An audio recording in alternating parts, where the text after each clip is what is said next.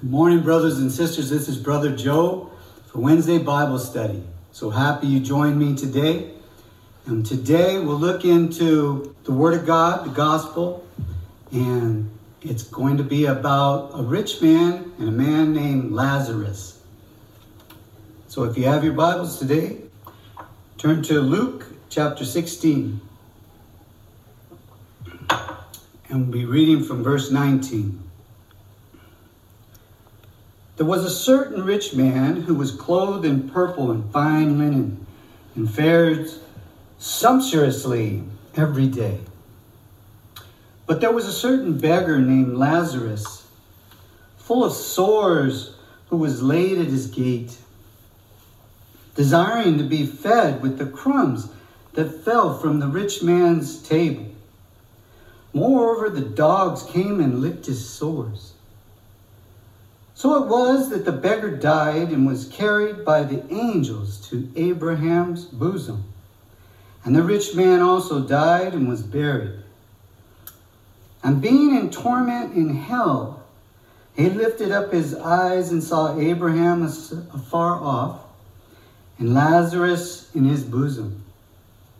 And then he cried and said, Father Abraham, have mercy on me and send Lazarus that he may dip a tip of his finger in water and cool my tongue, for I am tormented in this flame. But Abraham said, Son, remember that in your lifetime you received good things, and likewise Lazarus evil things. But now he is comforted, and you are tormented. Besides all this, between us and you, there's a great gulf fixed, so that those who want to pass from here to you cannot, nor can those from there pass to us. Then he said, I beg you, therefore, Father, that you would send him to my father's house.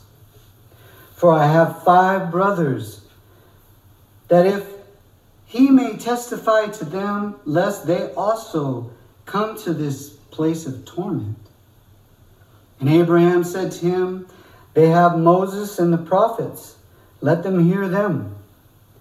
And he said, No, Father Abraham, but if one goes to them from the dead, they will repent.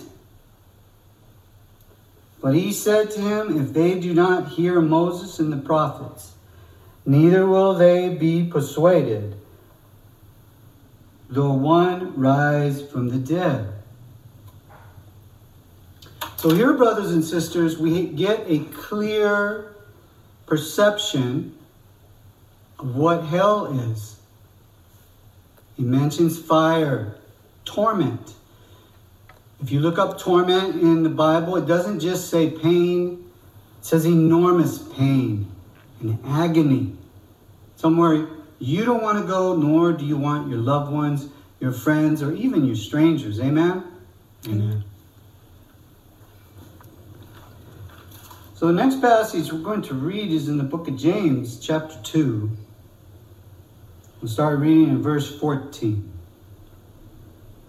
What does it profit, my brethren, if someone says he has faith but does not have works? Can faith save him? If a brother or sister is naked and destitute of daily food, and one of you says to them, Depart in peace, be warm and filled, but you do not give them the things which are needed for the body, what does it profit? Thus also faith by itself if it does not have works, is death. Listen to that, brothers and sisters. He says it's death if you just have faith. And we all know John 3:16 says, "If you believe that the only begotten Son died for your sins and arose, hmm, you should not perish but have everlasting life. You should not perish. Why? Because you're going to live for Jesus, Yeshua, God Almighty, You're going to have the love of Jesus in you because you've repented of your sinful ways and He's filled you with the Holy Spirit. Yes? Yeah. Right. We'll keep reading. But someone will say, You have faith, and I have works. Show me your faith without your works, and I will show you my faith by my works. You believe that there is one God. You do well. Even the demons believe and tremble. Why do they tremble? Because they know they have a place in hell waiting for them. Judgment Day, the Satan, the devil that you have heard of and know the tempts, and his angels, those demons, will be cast in the lake of fire along with all the people that worship the Antichrist and all the people that do not serve our Lord and Savior, Jesus, Yeshua, showing the love that he had if you have his love in you. Amen? Amen. But do you want to know, O foolish man, that faith without works is death? Death. What does that mean? That means going to hell, brothers and sisters. That means not going to heaven, not being with our Lord and Savior forever and ever in eternity, with all the riches that you could ever imagine. And the opposite, cast into outer darkness, in the lake of fire and brimstone, where the fire is never quenched and the worm doesn't die, which is the soul, where there's wailing and gnashing of teeth tormented for eternity, no rest, day and night, forever and ever. Whoa, whoa, whoa. Brothers and sisters, you don't want to go there. So you got to obey the Lord's commandments. What does Jesus leave us with? Love our Lord our God with all our heart, soul, mind, and strength. And love our neighbor as ourselves. And if we do those two commandments, and we believe we will be in eternity, live forever and ever with our Lord and Savior, forever and ever. Never having crying, tears, no pain and suffering ever again. Amen?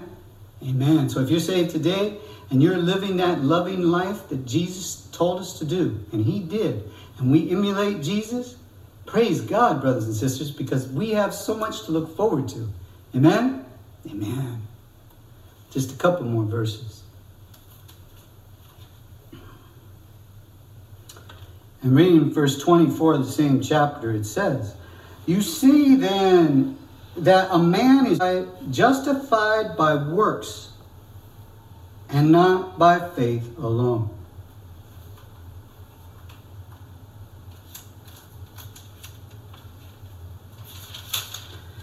Now we turn to uh, 1 John chapter 4, verses 20 and 21.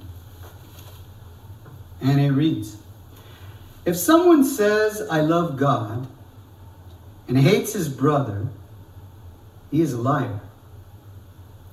For he who does not love his brother whom he has seen, how can he love God? Whom he has seen. And this commandment we have from him that he who loves God must love his brother also. Amen, brothers and sisters? So when you see that poor bum that's sitting on the street or standing and he has his hand out, wanting a handout, give him some food. Have a little package in your car, little Ziploc bag of granola bars, peanuts, raisins, things that won't go bad things that are healthy. And then put a tract in there about Jesus, maybe John 3:16, or even better, just a tract to lead him to Jesus or her. Yes. Feed him physical food and spiritual food, right, brothers and sisters? You know, the only way to get close to God, and we all want to be close to God, amen? Amen. Is to read the truth. And what's that? It's the gospel the whole New Testament is the gospel. Our first four books is the gospel of Jesus, Yeshua. And they're all the Word of God. Remember, the Word was here in the beginning and was made flesh and died for you and me, brothers and sisters. So we always have to search the Word as we are today to know how to better ourselves, right? To please God and do His will. That's what we all want to do. And if you're not reading the Bible and you're not asking the Holy Spirit for guidance and direction, and you're not showing love to your brother or sister, you're not going to make it. I'm sorry. But you have to have the love of Jesus in your heart to make it to heaven. You have to have the Holy Spirit. He says, if you don't have the Holy Spirit, you're not His.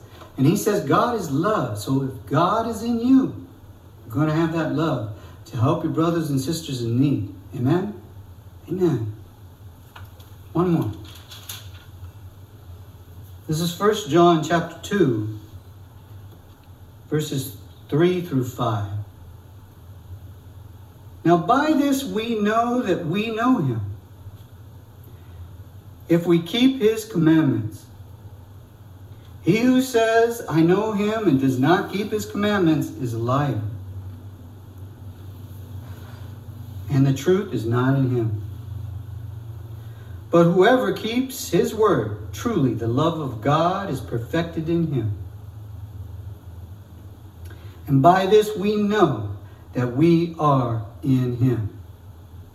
You see, brothers and sisters. So if you're wondering today if you have the Holy Spirit in you, if you are that person that will help the person on the street, a stranger,